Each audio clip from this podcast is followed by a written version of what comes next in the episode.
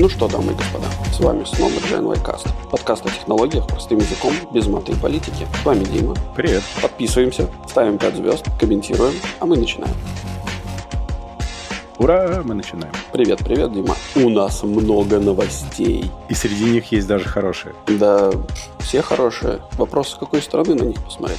Да, это правда. Слушай, раз мы до записи начали, сейчас расскажу очень коротко, как я поиграл в Half-Life Alex. Я до этого не мог никак добраться, у меня лежало-лежало, я все откладывал. Он на плойке? Нет, это PC VR. Это high-end PC VR. А, о, круто, круто, расскажи. Весь прикол в том, что ты это дело запускаешь на компе и играешь, собственно, в очках виртуальной реальности. Ну, в моем случае это Quest 2. А, Вот. И эта штука, по-моему, самая лучшая графика в VR, какая на данный момент существует все еще. Это такой шоу-кейс графики во многом и интеракций. угу. Ну, то есть ты там можешь буквально взять в руки там фломастер порисовать на стене. Ну, круто, круто. Двери ты открываешь, ты просто берешься за ручку, поворачиваешь, толкаешь дверь, она открывается и так далее. И это все очень круто выглядит, поскольку я имею возможность выкрутить все настройки на ультра, то оно выглядит местами прям фотореалистично, особенно если чуть подальше от тебя. Угу. Очень красиво, отражение, все дела, ну то есть прям, ну ты веришь. Мне казалось, что мой мозг привык к VR,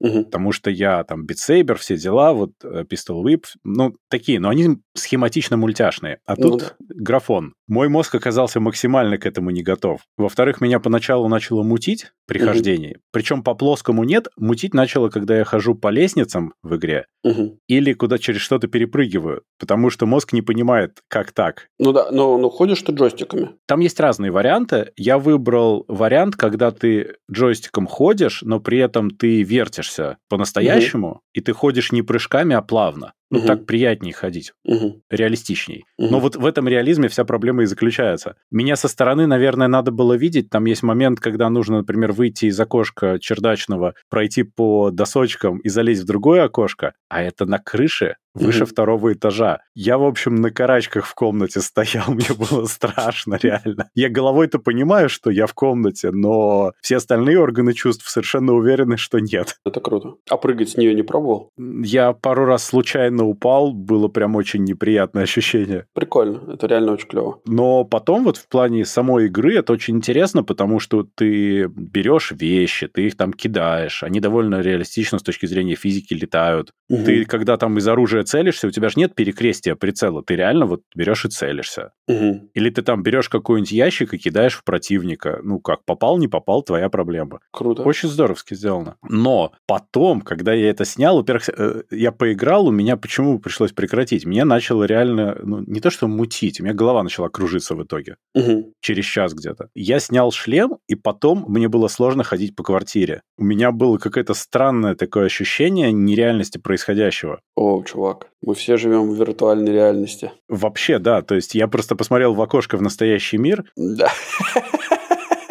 там капец просто, знаешь, вот ты идешь, и и у тебя голова кружится, и тебе странно. Но потом проходит. Посмотрел за окошко в реальный мир. И там не все так радужно. Там очень так себе, поверь мне. Ой, да. Но я скажу так, что, конечно, местами там просто очень страшно, потому что ты как бы очень иммерсивно находишься там. Ну да. Но зато очень прикольно, знаешь, там кнопочки нажимаешь пальцем, ручки крутишь рукой. Ну, то есть интересное ощущение очень с этого. Прикольно. Вот. Ну, круто, круто. Так, а что у нас по новостям-то? По новостям у нас вчера ЕС одобрили Digital Services Act. Это цензурно важная новость. Вот у нас был как раз прошлый выпуск про свободу слова, и это прям туда. Потому что это такая рамка, которая ограничивает платформы. Этот акт подразумевает, что есть регуляции для крупных платформ, Facebook, э, Google в виде поиска и всего остального и так далее, Twitter обязательно, о том, как у них работает рекомендация, алгоритмы должны быть прозрачные, о том, что нельзя таргетировать по там, национальному признаку, сексуальным предпочтениям и, и так далее, и против дезинформации, военной пропаганды и различных манипуляций. Фактически это такая рамка большая. А дальше каждая страна должна будет уже обеспечить как с GDPR, у себя принятие этого же самого. При mm. этом там санкции довольно существенные, то есть если компания дело нарушает, там штраф 6% от годового оборота или там местами могут быть проблемы с операционной деятельностью вообще. Ну, честно говоря, звучит это как-то... Цензурненько. Ну, очень, да, цензурненько и очень, очень странно и непонятно. Ну, то есть, мне кажется, что в этом, в этом вопросе государ... в данном случае ЕС выступает очень именно на темной стороне. То есть, вроде как посылы правильные, что там вот вроде нельзя таргетировать на несовершеннолетних, всякие манипулятивные техники использовать. Вроде бы это все ок, но, как мне кажется, они ну, просто тупо закрывают часть бизнеса, что Facebook, что Google, ну, если мы возьмем просто вот эти две компании. И при этом, ну, вот эти ребята же, они, они же хотели сделать рекламу, ну, возьмем пример рекламы, э, более как-то релевантный для ну, потребителя. То есть ты не смотришь все, что попало, а ты смотришь именно то, что интересует именно тебя. Ну, то есть, если ты, например, там, не знаю, ребенок, да, условно говоря, тебе 17 лет, и ты увлекаешься бейсболом, например, то вряд ли тебе будет интересна реклама хоккея или там, не знаю, что-нибудь такого. А если ты 40-летний необразованный мужик, республиканец, который верит Трампу, и тебе таргетирована реклама, что выборы украли, ты идешь штурмовать Капитолий. Понимаешь, в чем проблема? Ну, видишь, крайности есть везде. Вопрос в, собственно, имплементации того, к чему мы конкретно стремимся. Прозрачности и определенной защите по каким-то параметрам. Фактически этот акт, на мой взгляд, легитимизирует запрет на распространение определенной информации, которая на данный момент считается вредной harmful. А кто это считает? Считается. Я, я не там, там считается. Не, ну вот в этом весь вопрос. В прошлом подкасте мы с тобой очень, ну как бы я тебе сказал фразу о том, что тот орган, который будет решать, что является хорошим, а что является плохим, в какой-то момент может сам себя возомнить Богом. Министерство правды, Юра. Да. Ну то есть это такое. Так я потому так и сказал, что где-то там считается. Я же не знаю, где считается, понимаешь? Нет такого органа центрального, который решает, что такое правда, а что ложь. Не существует. Есть какие-то вещи, которые объективно нельзя делать. Но тут понятно, это какие-то общеморальные, плюс там в течение своей истории, как мы с тобой выясняли, человечество пришло к чему-то. Такое, да, окей, мы, предположим, не хотели бы видеть, нормально, логично. Но вот многие вещи, которые попадут под эту рамку, непонятно по какому принципу под нее попадут. Ну вот в этом вся проблема, на мой взгляд, тут э, он настолько обширный, настолько неоднозначный, что его трактовать можно по-разному совершенно. То, каким образом регулирующий орган будет трактовать это, от этого будет зависеть, в каком мире мы будем жить следующие, там, не знаю, 20 лет минимум, пока это все не отменят. Безусловно. И в этом весь смысл, мне кажется. То есть они же не оговорили детали. Поэтому будут приниматься дополнительные законы, которые будут в рамках этого акта уже регулировать. И вот там уже возникнет самый главный вопрос. На данный момент мы не понимаем, чем это обернется. Мы знаем, что обозначены границы угу. и обозначена позиция. А дальше формулировки достаточно размыты. Ну, то есть, например, дезинформация – суперсубъективная история. Ну, С да. одной стороны, мы понимаем, что дезинформация есть э, предоставление заведомо неправдивой информации. Ну, во-первых, в некоторых случаях это можно выяснить, но если это какие-то научные факты, логично, что если ты говоришь что-то, что абсолютно точно не соответствует результатам научных исследований, это есть дезинформация. Но есть масса случаев, когда мнения должны иметь право на существование, и это нормально. Ну да, тут буквально некоторое время назад посмотрел на Ютубе, ну так вскользь, передачу редакции по поводу школы обучения. Уф, уф, уф, больно мне было ее смотреть. Ну, окей. Там, в общем, в какой-то момент э, был задан вопрос, а как подавать информацию? И мужчина один, э, у которого брали интервью, он сказал, что мы, как учителя, должны сказать факт, случившегося, предлагая детям самим порассуждать на тему того, с какой стороны смотреть на этот вопрос. И вот здесь, ну, как бы интересный момент. А как, ну, преподавать, например, историю Крыма? С фактами даже там сложно. Ну, окей. Ну, то есть, в моем понимании, факт должен звучать так. Типа, в 2014 году Крым присоединился к России. Нет, нет, нет, даже, даже не так. Не присоединился, а Крым стал частью России. Правильно. А потом начинается вопрос, а почему? Там начинается, значит, референдум. А это референдум правильный или под дулом автомата, например. А как это было? А что этому предшествовало? И факты начинают окрашивать твою позицию, и в итоге ты приходишь или к тому, что, значит, Россия вперед, или к тому, что это аннексия Крыма незаконная, правильно? А, но дети вряд ли к этому придут в данном случае. Но если говорить про эту передачу, там было очень много правильных мыслей на тему того, что нужно учить думать. Одна из самых важных задач учителя — научить человека думать. Да. А вот эти вот учителя, которые меня повергли в грустный шок российские, которые являются, по сути, школьными пропагандистами, когда учитель, ну, человек, который называет себя учителем, говорит, что учитель не должен иметь своего мнения, потому что он государственный служащий, это же ужасно. То есть как это так? Как ты можешь учить детей, если ты тупо транслируешь госповестку и не учишь людей думать. Ты растишь солдат и преданных болванчиков, а не людей. Ну, да, здесь я с тобой согласен. Единственное, что, конечно же... Ну, ведь смотри, у тебя в школе, да, вот мы с тобой учились в школе. Мы с тобой еще учились такой, ну, скажем так, условно говоря, постсоветской школе. Уже началась появляться свобода мысли, свобода слова и так далее. И... Ну, мы начали с советской же. Ну да. Ну, ну ты, наверное, начал еще с советской, а я уже... Сто процентов. Я был октябренок и вообще. Как, как так? Ну, так. Я почему-то не помню, чтобы я был октябренком, но неважно. Видимо, ты уже тогда был недостоин. Да, я... я... Ну-ну. К чему это все? К тому, что у нас же не было такого, что мы могли поспорить с учителем на какую-то тему. Долго не было. В старших а классах я уверен, что нет почти. Но в старших классах у меня было три учителя, с которыми можно было спорить. Окей, конечно же, были исключения, да. Это были просто учителя, которые хотели, чтобы дети думали. Они с удовольствием вступали в дискуссии и обсуждали. Ну да. Ну вот если мы возьмем, например, пример какой-нибудь американской школы, то там э, есть специальные классы, в которых тебе нужно отстаивать свою точку зрения. Есть отличный фильм с э, Дензелом Вашингтоном. Называется он «Клуб» или «Дебат» дебатов, или как-то так у них это называется. Debate Club. Да, что-то такое. Если ты мне напомнишь, после выпуска подкаста я ссылку приложу на этот фильм. Угу. Отличнейший фильм, на мой взгляд. Ну да, он, конечно же, там со своей транслирующей повесткой, но суть как бы этого класса прикольная. И, и фильма, собственно, тоже прикольно. Ну, в моем понимании, что вот именно так должно быть, да, что ребенок должен иметь право сказать, ну, мне кажется, что это не так, что на ноль конечно. можно делить. И как бы там учитель может сказать, ну да, конечно, но пока что мы проходим вот эту часть часть, и ты об этом узнаешь, там, не знаю, в,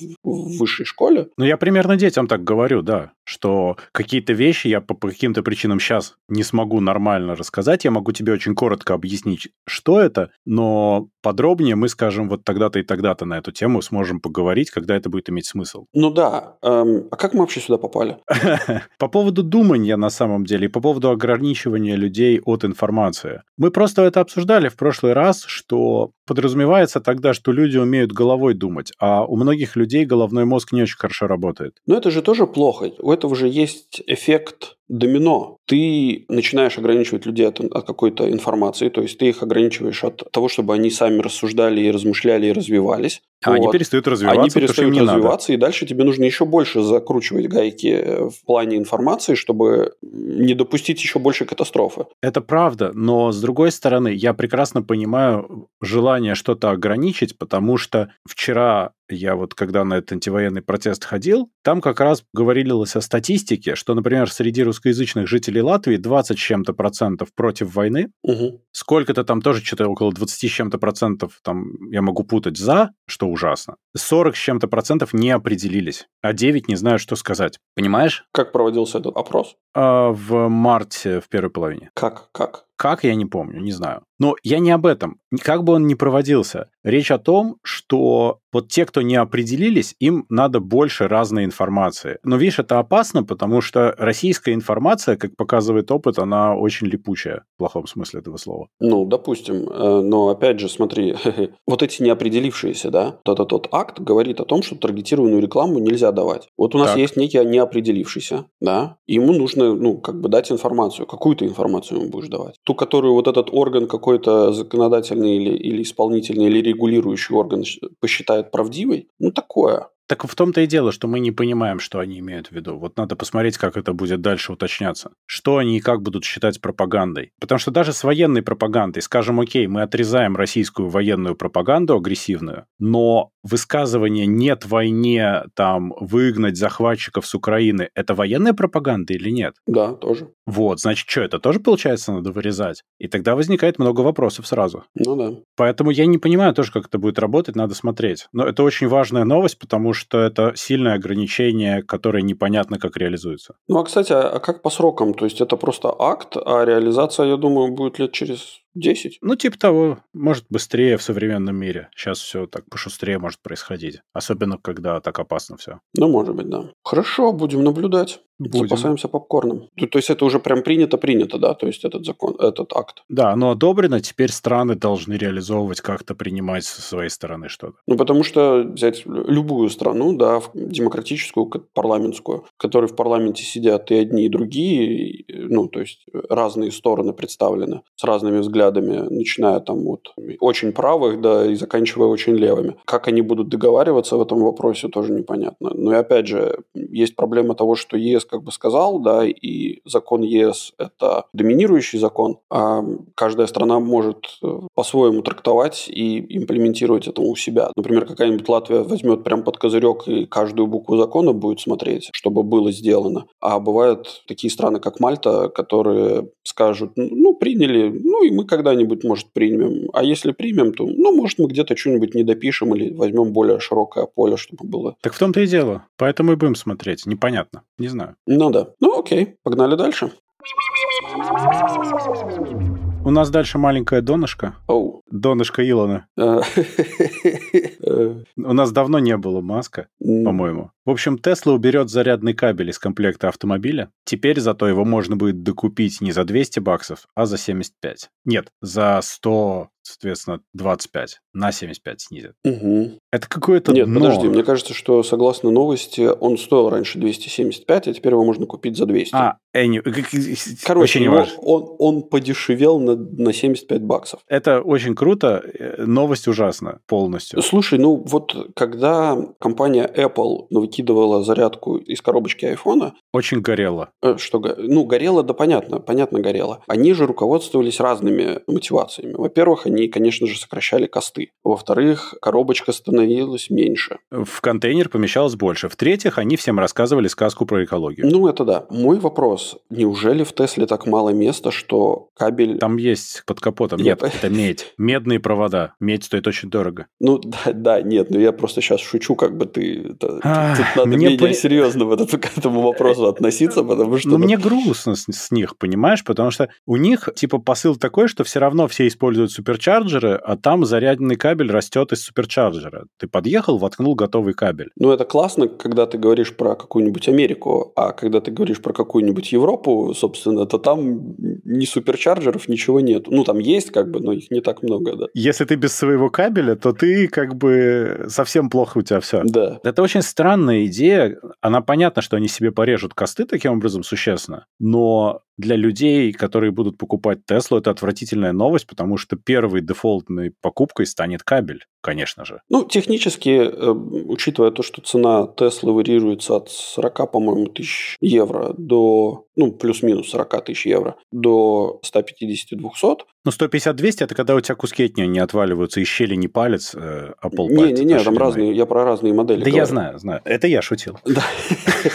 Но и как бы стоимость 200 баксов дополнительных, ну, вообще, мне кажется, цены особо не сыграет при покупке такого автомобиля. Ну, come on, Юр, это не аргумент, знаешь почему? У тебя iPhone стоит условную тысячу евро. Да. Но тебе что, влом купить за 30 евро, что ли, зарядник, что ли, к нему? Или там за десятку кабель? Ну, ну нет же, наверное. Но это неприятно. Это обидно. Это неприятно и обидно. Нет, конечно. Здесь то же по- самое. Мне как потребителю и не владельцу Теслы, мне обидно за владельцев Теслы. Ты, по сути, даешь дорогую вещь, которая не комплект. Ну, по факту. Ну да. И тебе, чтобы сделать ее полноценной, тебе обязательно нужно потратить еще денег. Ну вот без вариантов, фактически. Потому что наивно полагать, что все утыкано суперчарджерами. Это просто не так. Ну, слушай, в Штатах может быть, допустим, там крупные Смотри города. карту, крупные. там, ну, да, там ну, тоже все там- не так радужно. Они есть, но не то чтобы супер густо. А потом ты хочешь куда-то поехать, ты планируешь свой маршрут, что ты где-то что-то воткнешься и зарядишься, а без кабеля ты как бы как без рук. Ну да, и мне кажется, еще тут такой момент, что, возможно, они открывают себе дорогу для большего лоббирования установок своих суперчарджеров где-то. А может быть, это потому, что Европа приняла, что должен быть USB-C, а USB-C они туда запихать не могут, поэтому они решили убрать кабель. Представляешь, зарядка Теслы, у нее весь бок в USB-C, там такой огромный пучок кабелей, каждый по 100 ватт. Это хорошо, да, это прям... А как это назывался эффект, когда ты боишься, когда много дырок? О, Триптофобия или как? Ну, как-то так, да. Когда много отверстий, тебе от этого страшно. Вот представляешь, зарядка так будет выглядеть. Да. У тебя машина разрядилась, и ты с криком убежал. Э, да, это забавно. Но, с другой стороны, понятное решение, потому что все-таки шекели сами себя не купят. Это точно. К вопросу о шекелях, да? Sony да. и Microsoft планируют ввести рекламу в играх. Это прекрасная новость, на мой взгляд. Они хотят там на разных поверхностях в играх, типа билбордов, пихать рекламу. А как, ну, я не знаю, углублялся ты или не углублялся, я думаю, что, скорее всего, там нигде это не описано было. Это будет реклама, которая будет э, меняться каждый, там, не знаю, каждую неделю, условно говоря, ты будешь там, ну, как на билборде, да, ты купил на месяц э, билборд, да, повесил. Не афишируется. И так далее. Никто ну, не говорит. Это же было бы реально круто. А, да, но видишь, Sony хочет в бесплатных играх. Microsoft там тоже по-всякому хочет. Непонятно. Да не до конца понятно, как они будут отбирать рекламодателей. Наверняка они будут много рекламировать свои внутренние продукты. В принципе, я не вижу в этом ничего страшного для геймера, потому что у тебя условные билборды и рекламные щиты, все что угодно в играх и так есть. Ну да. Сейчас на них либо несуществующие вещи, либо шутки написаны. Ну да. Так у тебя будет, как в настоящей жизни, написано, чтобы ты купил, значит, новый чайник. А разве вот, ну, я понимаю, что ты не человек, который играет в футбольные всякие симуляторы или так далее, ну, типа FIFA и так далее, да. и же с ними. Но ведь там же есть, ну, вот эта бегущая строка, как ну, во время обычных футбольных матчей, там есть же... А я, кстати, вот не знаю... реклама есть в любом случае. Мне кажется, что... Нет, я ничего не буду лучше говорить, я точно не знаю, но это один из объектов, куда может быть впихнута реклама вот такая, скажем так. Угу. Как они это будут делать, я не знаю. Мне кажется, что в этом нет ничего совсем ужасного. С точки зрения игрока это никак сильно не поменяет. Но это такой теневой способ монетизировать игру еще больше, угу. Который теоретически может пойти на пользу рынку. Именно в плане создания э, игр и развития игр. Ну да, я, я на самом деле считаю, что это очень крутая затея, особенно если это будет очень грамотно сделано. Представляешь, как игра Metro Exodus заиграет новыми красками, когда ты подходишь к какому-нибудь столбу, а там такая, знаешь, это такой, ну, этот листик бумаги приклеен, типа, с номером телефона отрывать, там, знаешь, услуги сантехника, там потерялась собака. Я себе представляю, в метро Exodus услуги сантехника, конечно, не очень актуальны, ну ладно. Нет, ну как бы, ну, это же не, не... Там есть, кстати, место, где ты заходишь в затопленный толкан, и там какие-то страшные огромные черви плавают, которые тебя пытаются сожрать. Ну вот, а будут плавать в форме Яндекс Еды, например. А Яндекс Еда не так выглядит в реальной жизни? Не, ну ты представляешь, ну это же реально очень крутая штука, на мой взгляд. То есть это, если к этому подойти с душой, короче... С огоньком. Да, это, это огромное поле для радости и веселья. Я к тому, что это намного лучше, чем ничем не прикрытые лутбоксы и вот продажа разных аксессуаров в игре за деньги, пусть лучше рекламу такую ставят, и, в принципе, для игрока это может быть лучше. Можно найти купон, например, там на, на скидку какую-нибудь там в магазине. Господи. Ну, а что, не, ну это ж круто на самом деле. Записываешь номер там или с телефона сканируешь QR-код, и, ну, вообще, по-моему, бомба. Sony, если вы нас слушаете, записывайте наши идеи, они богатые. У меня есть очень много шуток, но я воздержусь. Там, понимаешь, в разных играх могут быть в очень разном контексте эти купоны. Ну да, да.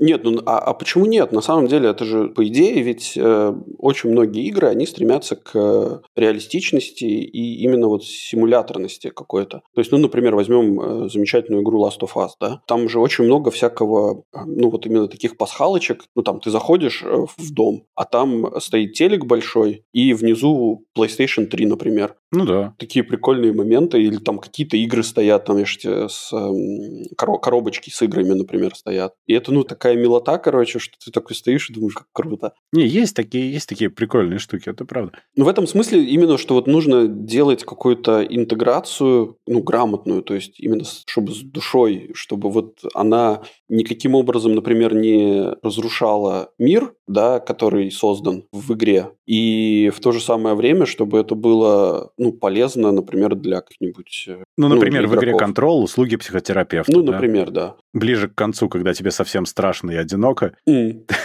да, да. Еще про шекели у нас есть. Ну, что у нас там про Про Netflix, который потерял в цене акций тут на днях 27%. Ну, и что, почему? Ну, у них 200 тысяч подписчиков потерялись. Ну, потерял. Потерял. Ну, как говорил Джордж Карлин, поищи за мусорниками, найдутся.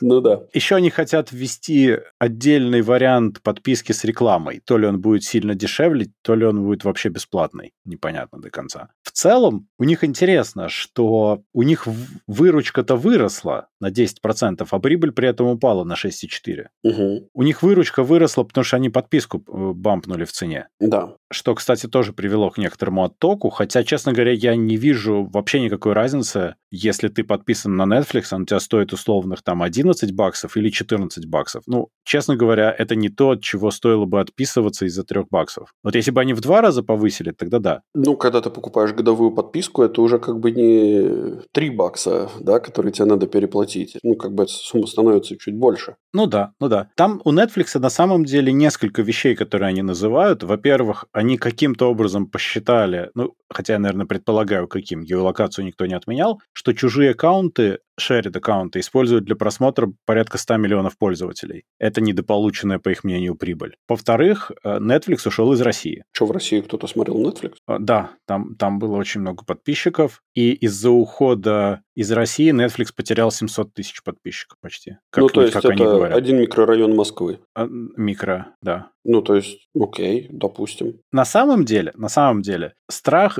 из-за которого потеряли в цене акции, это то, что это произошло впервые за 10 лет падения подписной базы. Он только рос. И тут мы попадаем в ловушку роста всех этих компаний, потому что все эти компании настроены внутри на непрерывный рост. Как только такие компании современные, технологические, перестают расти, или стабилизируются, или чуть-чуть падают, у всех начинается ужас, что все, они сейчас закроются, абсолютно рефлекторный. И после этого их акции начинают падать. Акции, кстати, потом отыгрывают. Но это очень странное состояние современного мира, когда все считают, что все должно непрерывно расти. Так не бывает. Ну, так физически да, невозможно. Конечно. Есть такая вещь, как сатурация рынка, например, в определенных регионах. Угу. Есть такая вещь, как изменение каких-то мировых обстоятельств. И сейчас я думаю, что тоже люди немножко меньше думают про Netflix в некоторых регионах, а немножко больше про то, чтобы их не убили, например. Угу. Или, например, про то, что у них инфляция и скоро будет все довольно плохо. Или, например, что им не до Netflix, а им нужно мотать куда-нибудь. Ну, это пока что... Слушай, во-первых, на подписку это, скорее всего, не очень сильно влияет, потому что... Это влияет ты... на рост. На рост. На, на рост, конечно, это влияет, но те события, о которых ты говоришь, они длятся не так уж и долго. Ну, у них квартальный отчет. Ну да. Вот по кварталу так и получилось. Ну, по кварталу так и получилось. А когда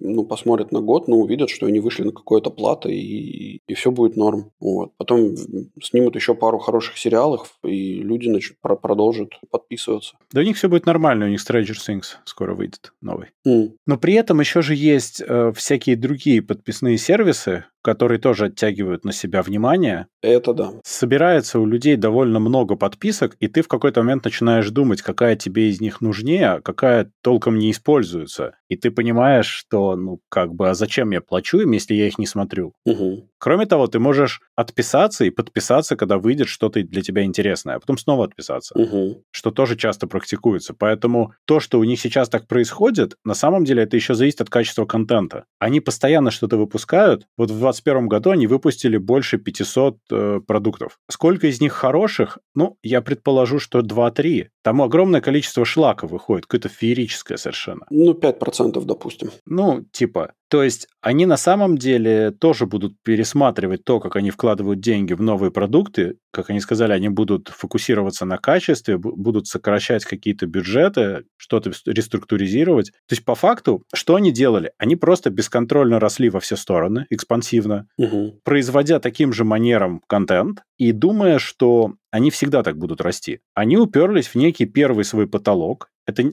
не последний, это всего лишь первый потолок. Собственно, теперь им нужно решать, как жить дальше. Я думаю, что у них на это дело план был, безусловно. Просто со стороны выглядит слегка пугающе для инвесторов, но это, я не думаю, что хоть как-то существенно повлияет на их долгосрочное развитие. Я тоже не считаю, что это... Ну, с моей точки зрения, сейчас самое главное вовремя успеть купить э, парочку акций и подождать полгодика и посмотреть, будет ли расти или не будет. Я в целом думаю, что это очень крутая компания с очень крутыми сервисами, и все у них будет отлично. Ну, может быть, они не будут достигать тех высот, э, на которые они целились, но это вообще ничего не значит. Компания работает с прибылью, это уже хорошо. Они переориентируются немножко, подправят. Понимаешь, с одной стороны, то, что я говорил, вот этот вот э, огромный рост сплошной, и у них долгое время не было вменяемой конкуренции, а с другой стороны, это привычка вкладывать огромное количество денег, производство и пофиг, знаешь, что прилипнет, то прилипнет. Надо начинать быть более осмотрительными, они уже доросли до этого состояния, и жить более правильно и просчитанно. Угу. Потому что ведь их внутренние метрики, которыми они иногда на публику оперируют, они абсолютно непонятны и непроверяемы кто что посмотрел, сколько да. процент досматриваемости и так далее. Ну, окей, аудитория этого фильма такая-то, а сколько его досмотрели? Вы не говорите. Угу. И вот таких вопросов очень много. Я думаю, что у них внутренние метрики такие есть, но надо их поактивнее использовать. Но с ними, как с компанией, ничего неплохого, я надеюсь, не произойдет. Я даже думаю, что не произойдет. Они извлекут из этого правильные уроки скорее. Ну да, да. Сейчас менеджмент там поработает, э, составит новые планы, и все будет замечательно. А вот кто не извлечет уже уроки, так это CNN+. CNN Plus победно закрылся через месяц работы. Запустили 29 марта, закроется 30 апреля. Вот интересно, на самом деле, а что они, что они так быстро-то? Они, а, они ждали, что на них очень быстро подпишутся все поклонники Байдена? Я не знаю. Понимаешь, в чем дело? Там посчитали, что они влили в него минимум 300 миллионов долларов. С учетом времени работы это 9,5 миллионов долларов в сутки. Ну, если так, чисто считать на операционное время. Копейки. Но там порядка 10 тысяч ежедневной аудитории у него всего лишь 10 тысяч. То есть один пользователь стоил 30 тысяч долларов. Это самые дорогие пользователи ever. Это бесценный пользователь. Я Precious. думаю, что это надо назвать элитным клубом. Знаешь, где ты должен платить за вход десятку в месяц из серии и больше. Вот это просто элитный клуб элитных людей. А что с ним случилось, на самом деле, это, на мой взгляд, совершенно идиотская корпоративная история. Потому что если мы посмотрим на структуру Warner Media, которые под AT&T находятся, они только что осуществили слияние с Discovery. А у Discovery свой Discovery+, а у Warner есть HBO Max. Угу. Discovery были против запуска CNN+, они не видели в нем смысла, но они не могли противоречить никак до тех пор, пока не произошло официальное слияние. А потом, видимо, они сказали, ребята, все, ша, хорош. Потому что ведь там внутри еще есть разные стриминги. Там есть э, DC, у них отдельный стриминг. Есть еще куча разных вот эти вот HBO, CNN, Warner Brothers, там вот э, теперь Discovery, Cartoon Network, там куча-куча всего. TLC, там, ну, Евроспорт, дофига-дофига всего. В еще одном стриминге у них не было никакого смысла, если так серьезно смотреть на их корпоративную структуру. Ну да. Даже Discovery Plus и HBO Max не должны существовать по раздельности, их надо объединять. Это очень странная идея, что они существуют раздельно. Там еще Пикок где-то маячит на горизонте, тоже такой замечательный стриминговый сервис. Видишь, это очень сложно, на мой взгляд, именно объединение само по себе, объединение, скорее всего, консолидация, вот так скажем. Она очень сложная, потому что Discovery это все-таки немножко не про HBO Max, а HBO Discovery Max. Max. Да, а HBO Max это вообще не про Discovery. А если сливать их, то как их назвать, чтобы люди начали понимать, ну, типа, кто доминирует? это дичайше сложный момент. А CNN Plus, как бы, ну, не жалко, знаешь, закрыли и закрыли. Ну, окей, не полетел. Слушай, ну в Discovery много всего внутри на самом деле. Не только сам Discovery. В Discovery Plus стримится дофига всего, если посмотреть структуру. Не, ну, понятно, конечно, да, но когда мы говорим про HBO и Discovery, да, то есть у них нет, у них целевая Разные аудитория. аудитории про разное. Да. Все верно. И по сути, мы сейчас начинаем наблюдать то, о чем мы говорили там год-два назад, что стриминговые сервисы плодятся как грибы после дождя. Все подумали, что стриминг это супер круто, но по факту, как горец, да, останется лишь один. Ну, будет там 3-4. 3-4 будет, да. Потому что нет смысла иметь 20. Никакого. Угу. Есть смысл в условном HBO плюс Discovery, отдельно Disney плюс, отдельно Netflix, и, может быть, там Apple где-то, ну, не совсем понятно до конца зачем, но тем не менее. Соответственно, больше пока нет смысла, непонятно. Нет столько в мире раздельных производителей контента, в корпоративном смысле раздельных, чтобы иметь другие стриминговые сервисы. А для одной корпорации не совсем понятно, зачем иметь больше двух стриминговых сервисов. Я думаю, что, ну, если делать все по уму, грубо говоря, то здесь вопрос не в производителях контента, независимых производителях контента, а в, а, в потребителях, в группах И в виде контента. Ну, и да, и в виде контента. Поэтому я говорю, для корпорации э, нет смысла, как правило, иметь больше двух стриминговых сервисов. Конечно, да. Потому что ты как-то можешь разделить аудиторию. А еще лучше иметь один и там сегрегировать аудиторию. Ты же можешь в рамках одного стримингового сервиса делать то, что давно придумали ТВ-провайдеры. Ты подписываешь людей на часть контента. Угу. Хочешь, покупаешь подписку на другую часть контента, хочешь на все. Но внутри инфраструктурные расходы резко меняются тогда. Ну да, прекрасная новость. Что могу сказать? Но это урок. Урок стриминговым сервисам болезненный, не очень дорогой. 300 миллионов в контексте этих компаний это не очень много, но это и немало. Проблема еще в том, что люди работу потеряют. Подожди, это же все не пропало никуда, да? То есть интеллектуальная собственность никто не отменял, и никто не говорит, что то, что имплементировали в CNN+, если это было добротно сделано, что это как бы технологии не, пере, не перетекут э, в, собственно, сопутствующие компании. Конечно, конечно. Просто время, работа, которую нужно потом пересовывать в другую дырку. Да, кто об этом думает вообще? В том-то это и дело, поэтому деньги так и выкидывают. 300 миллионов, да так никуда они не выкинули, еще раз повторяю. То есть все, что мы вложили, оно, ну да, окей, возможно, это 300 миллионов, которых мы вложили, но мы обратно из них заберем, например, там 200, да, в виде технологий и, там, не знаю, работников, и просто перераспределим их и еще и заработаем на этом на всем. Поэтому я и сказал, что это не такие большие потери, даже если просто 300 миллионов в этом контексте, это не такая большая потеря. Mm. Но она достаточно болезненная в плане имиджа и в плане того, что там будут структурные перестановки в компаниях. Ну да, это... Что намного важнее, кстати, для руководства. Да. Чтобы понять какие-то вещи на будущее. Ну да, и опять же, это какой-то небольшой сигнальчик инвесторам, которые будут э, вкладывать в ту или иную компанию. Можно будет немножко лучше подумать, в какой из пузыриков нужно надувать. Mm-hmm. Ну? Какую из лягушек теперь надувать через трубочку? Жестокий ты, Дима. Ой, так. Я справедливый. Да. Ну, давай про справедливость. Слушай, Россия и справедливость – это не очень совместимые понятия. Советский суд – самый гуманный суд в мире. Это правда, конечно. В общем, заголовок, который я написал для нас внутри, звучит так, что Россия узаконила серый импорт и продолжает узаконивать воровство и беззаконие. Ай-яй-яй. Какие пропагандистские желтые заголовки у вас. Ну-ну, давайте. Я ж тебе говорю, я... Да-да. Новость, собственно, о том, что Минпромторг, обожаю такие названия, кстати, мне очень нравятся, да. подготовил список товаров для параллельного импорта. И там 50 групп товаров и порядка 200 брендов из тех, которые покинули российский российский рынок, угу. правительство России фактически уже легализовало так называемый параллельный импорт, то есть ввоз в страну без разрешения правообладателя. Угу. И, соответственно, также они поступают и с медиаконтентом. Я в эту новость это не засовывал, но они приняли такую замечательную вещь, как принудительное лицензирование, потому что они сказали, ну а как иначе у нас музыка и кино появятся? Мы будем их принудительно лицензировать. Мы будем брать чужое и говорить, что мы его себе принудительно лицензировали. Это же удобно. Окей. Okay. Ну вот, а в списке товаров там бренды Apple, Asus, HP, Panasonic, Samsung, Nokia, Sony, Intel, э, Nintendo, автомобили Tesla, Land Rover, Jeep, Jaguar, Chrysler, Bentley, Cadillac, ля-ля-ля, там все что угодно. Автозапчасти Volvo, Hyundai, Nissan, Volkswagen, Michelin, Goodyear,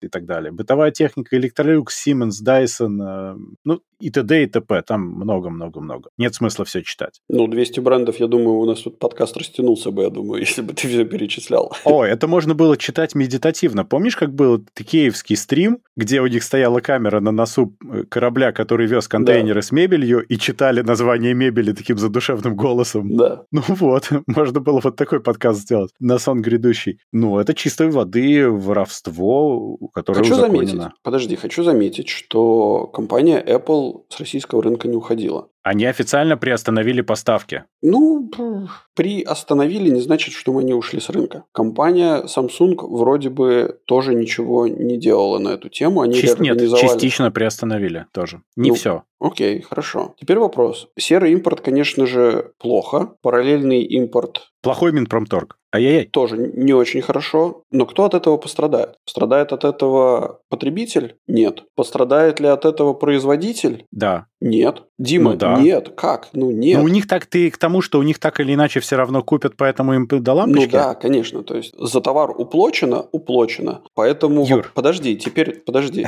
Кто пострадает в этом вопросе? Пострадает в этом вопросе сами ритейлеры внутри России. Потому что ну, Воронеж из... мы разбомбили. Нет, это понятно. Каждый, каждый из ритейлеров будет стараться ну, продать, ну, то есть они будут там серыми схемами заводи, завозить оборудование. И вопрос будет заключаться в том, кто будет готов дать меньшую маржу на, всю, на все свои расходы. Я бы сказал, что это все плохо вот по какой причине. Часть компаний ушли с рынка по понятным причинам. Допустим. Часть компаний приостановили свою деятельность. Опять же, мы понимаем, что причины там основных две. Причина номер один – морально-этическое и общественное давление. Угу. Они не хотят себя ассоциировать с рынком, который токсичен. Угу. Второе – они не могут физически работать в этом состоянии экономики. Угу. Потому что, во-первых, они не могут нормально затащить товар. Во-вторых, они не могут продавать, потому что валюту Центробанк запретил выводить. Угу. И в-третьих, они не могут ввести валюту для инвестиций, потому угу. что они не идиоты. Ну да. Плюс сумасшедшие скачки рынка, инфляция скачущая и общее состояние неопределенности экономики. Соответственно, мы понимаем, что тренд идет вниз, но как он идет, куда он идет, никто пока не понимает. С какой скоростью он идет вниз. Поэтому, естественно, что они приостановили. Потому что, опять же, полностью закрывать, это значит перечеркивать все предыдущие работы, много лет инвестиций и так далее. Зачем сразу все выкидывать? Многие решили, что давайте пока просто обождем и осмотримся, а заодно не будем с этим ассоциироваться. На всякий случай, пока очень хорошо. А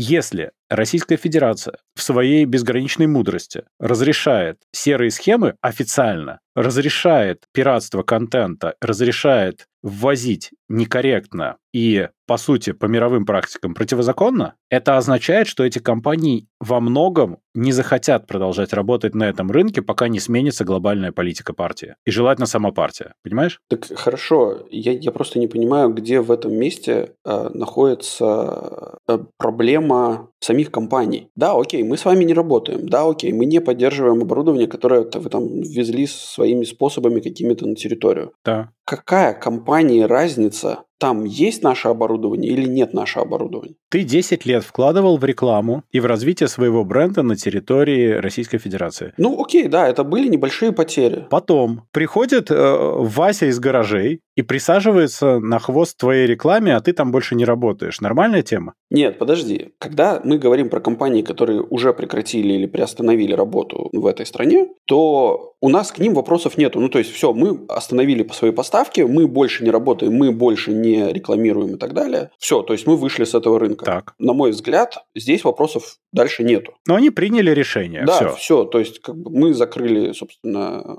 инвестиции, деньги от нас не утекают, поэтому нам всем на все пофигу. Что там внутри, дальше внутри делается этого рынка, мы не имеем к этому никакого отношения. Хотите, ввезите там из Кыргызстана, из какого-нибудь Казахстана и откуда угодно захотите. Но поддерживать мы все равно не будем, да, это ваша проблема. Это ваша проблема. И дальше компании, которые приостановили с вопросом типа, а стоит ли нам, ну, как бы возобновлять это все, здесь у них становится дилемма, окей, хорошо, если эти начнут заниматься параллельным трейдингом, то нам это невыгодно, скорее всего, ну его в баню. Именно об этом я и говорю. А, Они а, не захотят возвращаться в такой рынок. Ну окей, ну опять же, ну Пострадает ли от этого Россия? Согласен, пострадает в том смысле, что цена на это оборудование из-за того, что ВОЗ будет через пень-колоду и через 10 разных поставщиков, она пойдет пойдет вверх. Ну окей, ну Россия же богатая страна, там же люди на Бентлях и лимузинах ездят. Не, нет, подожди, во-первых, ты совершенно сильно ошибаешься, какие Бентли и лимузины, подожди, они летают на импортозамещенных ховеркарах. Да, именно. Окей, про потребление контента я согласен. Это плохо, это принудительное лицензирование, это так себе, скажем так, так себе идея. Но это принудительный отъем денег гопниками в подворотне. Так себе идейка, но если мы посмотрим в целом на российский э, рынок контента, то мы, наверное, с тобой придем к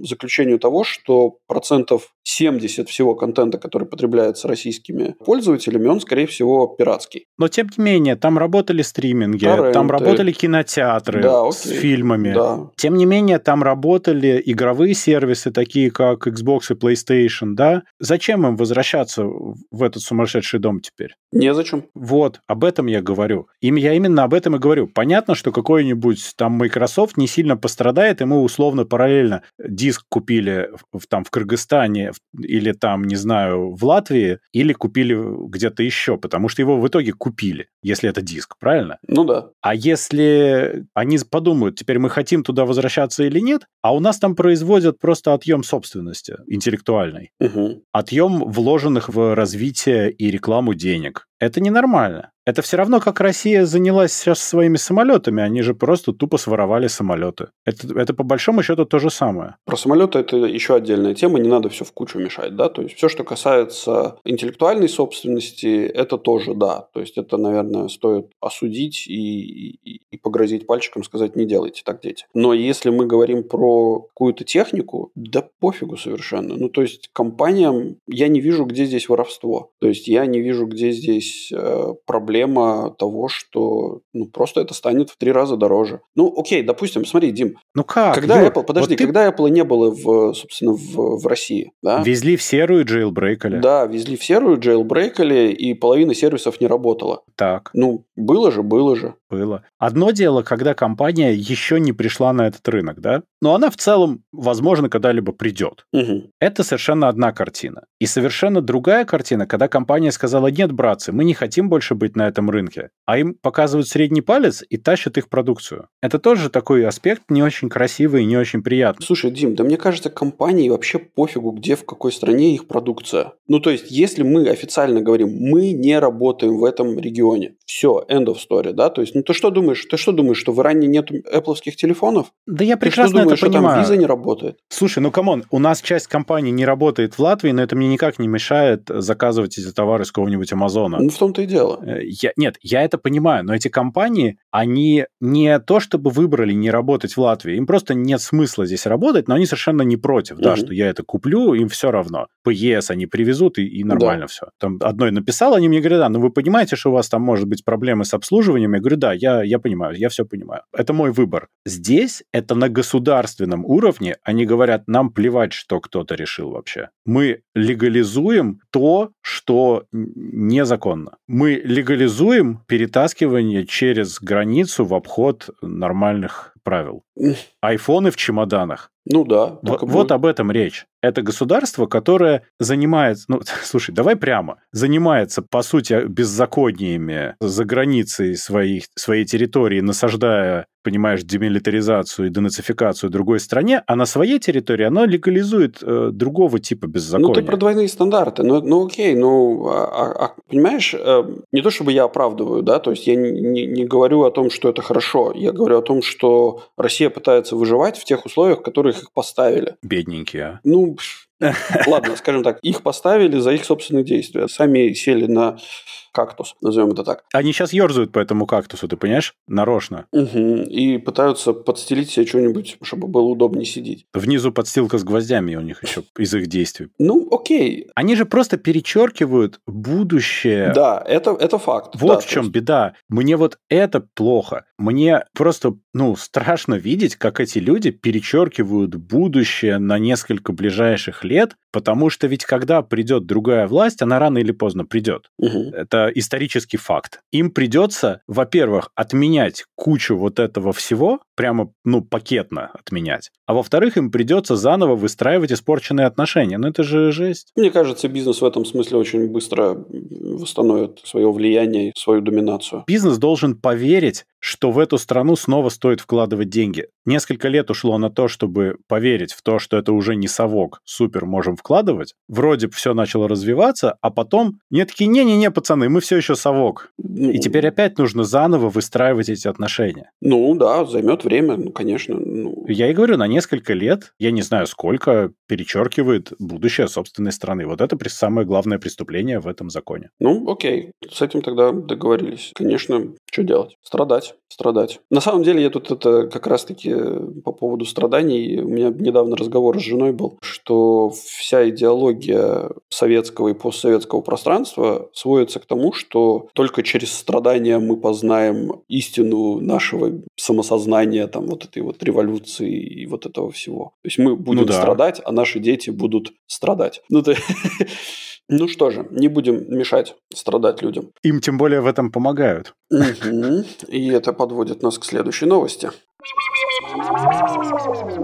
Пакет из двух новостей, все как мы любим. Binance во-первых, существенно ограничивает россиян, а во-вторых, они, как выяснилось, неплохо так сотрудничали с ФСБ. В частности, они по запросам давали информацию по кошелькам, по пожертвованиям, в том числе на кошельки ФБК, как выяснилось. Из, в общем, там самые разные неприятные вещи вскрылись. Ну да, и ограничения россиян, понятно, почему, тут даже объяснять ничего не надо, мне кажется. Но я не понимаю, почему люди так сильно этому удивились. Потому что они себя повели примерно как поведет себя законопослушный банк, к которому приходят регуляторы э, с запросами и даже без паяльника. Потому что ты, когда площадка такая, поправь меня, если я ошибаюсь, но ты же должен проводить проверку людей, которые вводят и выводят деньги, правильно? Конечно. Ну вот. Как тогда можно ожидать какого-то другого поведения? Они должны со- соответствовать законам. Ну да, я в этом смысле не понимаю, в чем проблема. Ну да, окей. Во-первых, по поводу ФБК и то, что у них был свой криптокошелек на Binance. Ну то есть, Ме? типа... У меня много вопросов к этому возникло. У меня много. вопрос, типа, ну окей, вы можете туда заводить деньги для того, чтобы их как-то реализовывать, но чтобы вам деньги перечисляли прямо на кошелек в Binance. Вы, типа, Слушай, мне кажется, это люди просто не отсекают, что такое крипта, и что это не все так уж анонимно, как они думают. Мне кажется, они думали, что слово крипта равно анонимность, мне так кажется. Крипта равно анонимность, если ты внутри крипта этой самой. Э, внутри, именно. ну, как-то твои, все твои платежи проходят именно самой криптой. Да, но если ты кладешь туда деньги и сразу же переводишь деньги там кому-нибудь в ФБК, то, ну, довольно-таки все понятно Но опять становится. же, куда ты, куда ты переводишь? Если это На их публичный... тот самый единственный кошелек. Ну да, но смотря какой, понимаешь? То есть если это прям, скажем так, ты сам себя можешь держать Смотря в тени... где открыт кошелек, ну да, этом. там есть множество разных способов, как ты можешь действительно быть анонимным. Но люди же не в курсе. Они идут туда, открывают кошелек, ну, так это закидывают проблема... туда с карточки деньги.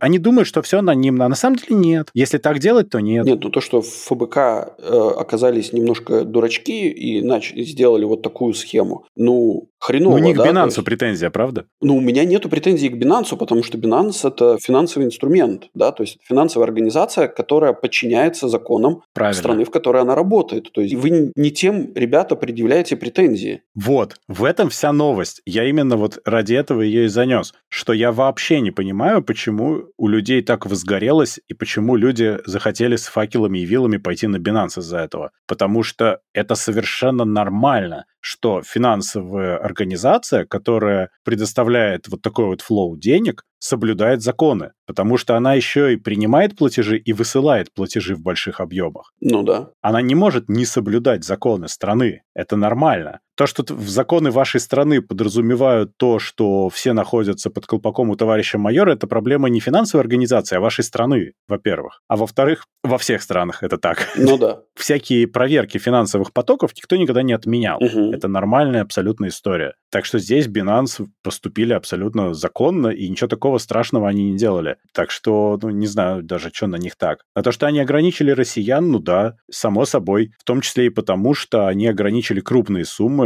для того, чтобы не пытались вывести какие-то вещи через Binance, потому что, ну, именно через них хотя бы, я имею в виду. Потому что совершенно известны некоторые кейсы, когда крупный бизнес и крупных политиков ограничивали, но у них часть активов в крипте, соответственно, можно и вот так сделать. Ну вот, эм, как мне кажется, вот этот э, отсечечка в 10 тысяч евро, это как раз-таки является вот этим самым показателем, почему это было введено. 10 тысяч евро – это сумма, которую ты не можешь вывести, скажем так, ты не можешь перевозить между странами, не декларируя эти деньги. Именно так, все вот. верно. Здесь, собственно, ну, на мой взгляд, никаких проблем в этом нету. То, что они начали закрывать вроде как счета, на которых больше 10 тысяч евро. Это... Я бы не, не был так в этом уверен, потому что, знаешь, как пишут ответственные издания, в условиях военного времени сложно проверить все факты. То, что кто-то что-то сказал, вовсе не означает, что так оно Нет, и произошло. подожди, подожди, подожди. Если хочешь, я сейчас прямо залезу, насколько я понимаю... Какие кошельки? Прошли ли эти люди потом вот, проверку, понимаешь? Да, там.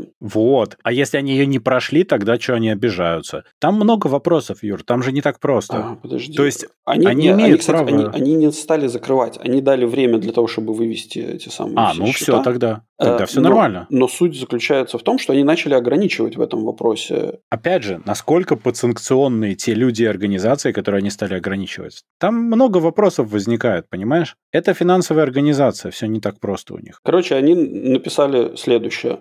Все учетные записи Binance российских граждан и лиц, проживающих в России, общая стоимость криптоактивов, которых превышает 10 тысяч евро, к сожалению, будут ограничены. Пользователи смогут использовать функцию только вывода средств до дальнейшего уведомления. Все ну, нормально. Все честно. Ну, то есть торговать ты на, собственно, на этой бирже не сможешь. Ну да. Ну да. Но они отсекли таким образом э, людей, которые там держали огромные суммы. Угу. Они не тронули нормальных частных людей, ну, частных вот этих трейдеров. Ну да. Все ну, честно? Нет. Ну нет. Много частных трейдеров, на самом деле, у них активов было больше, чем э, 10 тысяч. Но не суть важно, да. Раскулачивание. Ну...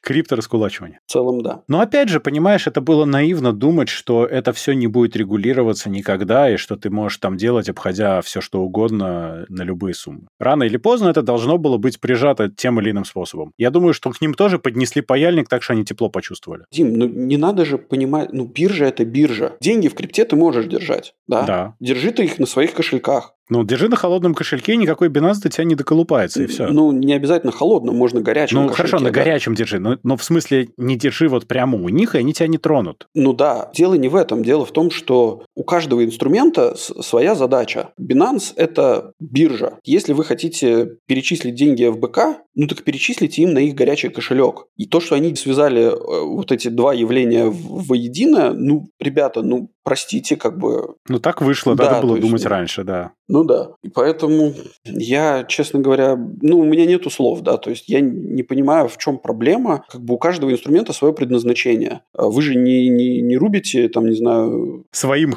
импортозамещенным ховеркаром деревья для костра, чтобы приготовить обед. Типа того, да. Ну, то есть... Хотя кто их знает? У нас там будет новость дна про нетрадиционное использование вещей.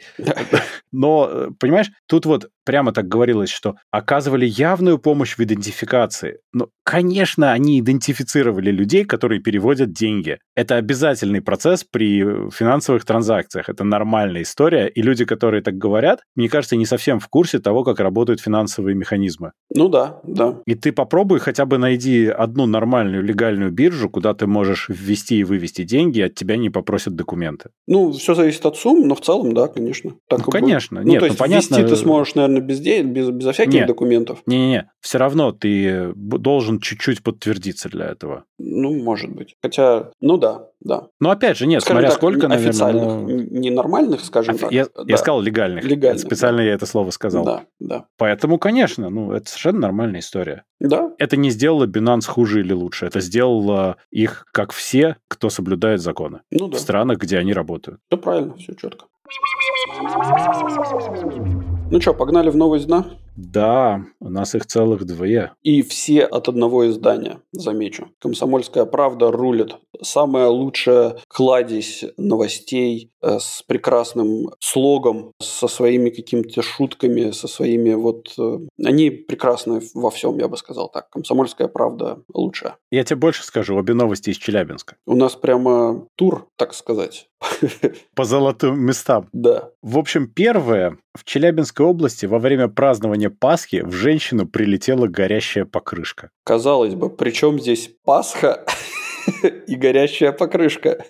Там совершенно феерический текст, на самом деле. Мне очень понравилось. Это город Миас Челябинской области. У них, оказывается, там есть традиция такая поджигать и кидать по, по крышке. Не, они, они их раскручивают. Ну, иногда кидают. Ну, как получится уже. Но они их точно раскручивают. Это у них такое фаер-шоу. Ага. Они никогда не видели просто, видимо, фаер-шоу, поэтому они делают его покрышками. Ну и полыхающая резина радовала толпу, как там было сказано. Но в какой-то момент раскрутили покрышку, она случайно вылетела из рук и прилетела в женщину, которая стояла неподалеку. В общем, теперь чувака, который раскручивал покрышку, значит, разыскивают, женщину лечат от желания приходить на такие мероприятия в том числе, а Местные жители не понимают, почему она недовольна. Говорят, например, следующее. Так зачем стоять под склоном? Повыше бы встала и не накатила бы колесико. Или, например, нечего стоять так близко. Из года в год жгут колеса, и ничего такого не было. Вообще должен быть инстинкт самосохранения. Если видят, что крутят, нужно отойти дальше, как сделали умные люди. У меня много вопросов к инстинкту самосохранения и формулировки «умные люди» в этом контексте.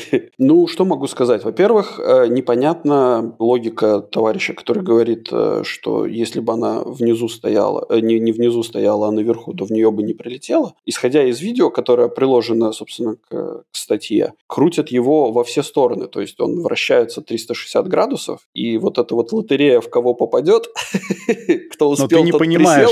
Ты просто, это другое, Юра. Понимаешь, в чем дело? Люди в курсе физики, и они понимают, что вниз с большей вероятностью покатится, чем вверх. Так оно не катилось, оно прям прилетело. Оно летело, нет, полетело. Э, нет, на самом деле видео совершенно фееричное. Это похоже на какого-то Мэд Макса. Там горящие покрышки, чувак крутит горящую покрышку, и в какой-то момент она улетает. Это конкретный Мэд Макс. Ну, честно говоря, при всем моем уважении к нашим челябинским слушателям, вы живете, ребята, в городе, в котором вполне себе можно было бы снимать Mad Max. Там особо декорации бы не надо было менять. Единственное, что надо опять эти ховеркары убрать, элитные, на которых они летают, и завесить вот грязными тряпками то элитное жилье, в котором они живут. Тогда можно, совершенно точно. Да, да. Но я думаю, мы неправильно Пасху празднуем. Слушай, ну вообще я считаю, что любое празднование Пасхи и вообще любое празднование должно сопровождаться вот такими прекрасными развлечениями. Потому что, ну, это же благодать. Во-первых, это красиво. Да. Это же, ну, круто на самом деле. Ну, то есть, явно же это молодежь была, да, то есть, там, хотя кто его знает. Нет, там не молодежь, там умудренные опытом люди. Они уже знают, где стоять. А, ну, это те, которые в прошлом году не прилетело. А это, кстати, естественный отбор, как он работает в Челябинске. На самом деле, сурово, сурово, конечно, суровые развлечения. Ну, так это суровый город, что ты хотел? Это не изнеженная Мальта или Латвия. Там нормально люди развлекаются, по-взрослому. По-взрослому, да. Скучно я живу, Дима. А на Новый год они перекидывают друг другу зажженную шашку динамита. Зато легко выяснить, кто проиграл. А, слушай, это же, наверное, они же раскручивают по кругу, создавая эффект тот же самый эффект, который создается, когда поп кадилом, значит, крутит, наверное, да? Вот. Господи, боевое кадило, ты об этом? Нас закроют. Но... А ты представляешь, да, там всякие ниндзя с нунчаками, да, тут поп с боевым кадилом и челябинец с боевой покрышкой. Это же неостановимая сила. Да уж, да уж, это я согласен.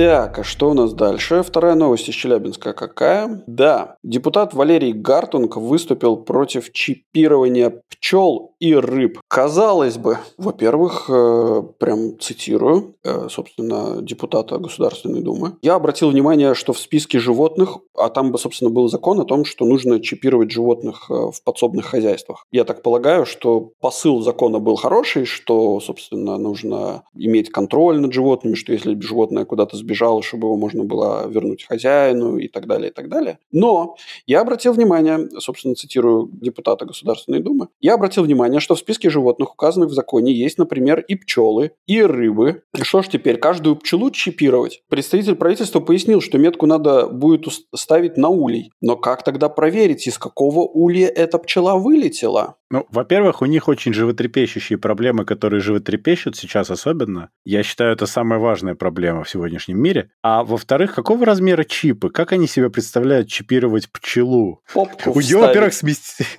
у нее сместится центр тяжести, во-первых, очень существенно от этого. Ну да. ну а что делать? Что делать? Все должны страдать. Но на самом деле идея богатая. Я считаю, что каждую пчелу обязательно надо чипировать. Причем чипировать ее обязательно, чтобы она коммуницировала с вышками 5G. Это такое прямо ого-го, я скажу. Более того, вот если рыбу чипировать, например, то нужно ли вынимать из еды вот этот вот чип из рыбы перед тем, как ее готовить? Тоже вопрос. Железо полезно, врачи тебе скажут. Да, э, это как бы самочипирование будет.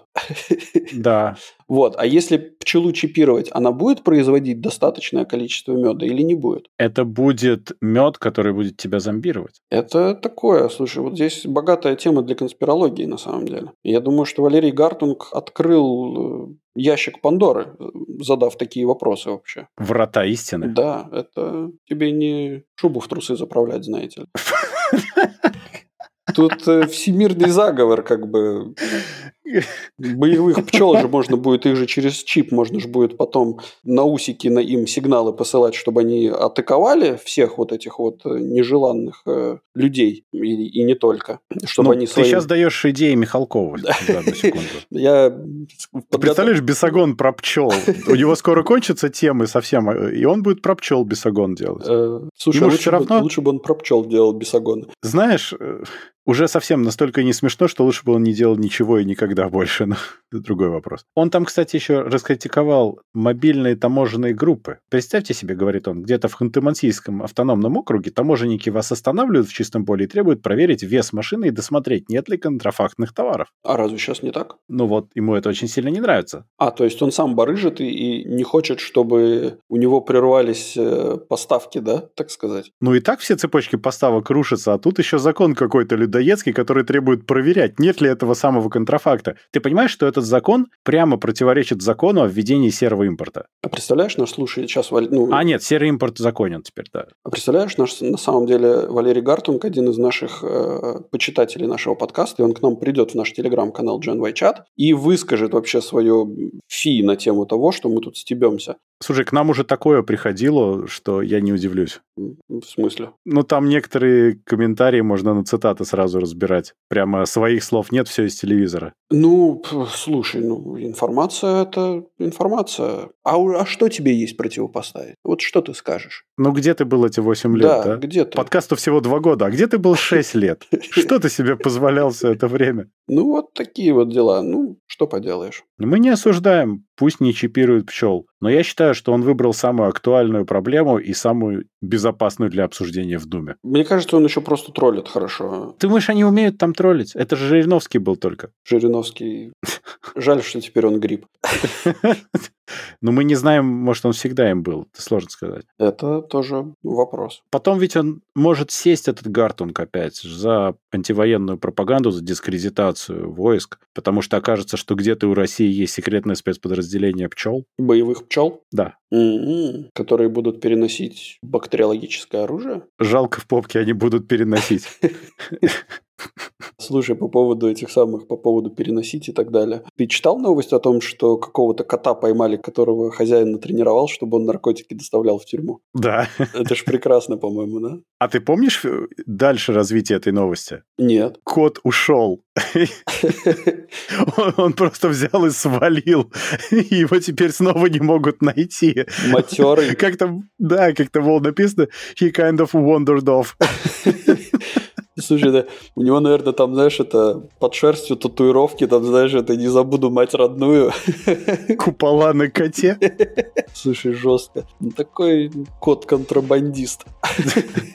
Класс. А ты понимаешь, да, что этот же депутат за животных, а то остановят кота в Ханты-Мансийском автономном округе начнут проверять. Ну, да, да. Нельзя так. А он такой, усы, лапы и хвост, вот мои документы позорные. Да-да. Ну вот такие у нас новости оказались на этой неделе. Тогда на этом мы с вами прощаемся. Подписывайтесь на наш подкаст по ссылке в описании или ищите нас на всех подкаст-площадках интернета. Рассказывайте о нас вашим друзьям, врагам, коллегам и просто людям на улице. Ставьте нам хорошие оценки и оставляйте ваши комментарии, которые будут греть наши сердца всю эту неделю до следующего выхода вашего любимого подкаст-шоу Gen Y Cast. А если вы хотите поддержать этот проект, то вы можете это сделать, став нашим патроном по ссылке в описании. Сегодня вместе с вами рассуждали на тему чипирования пчел Дима из Латвии Пока. и Юра с острова Мальта. Всем Всем пока.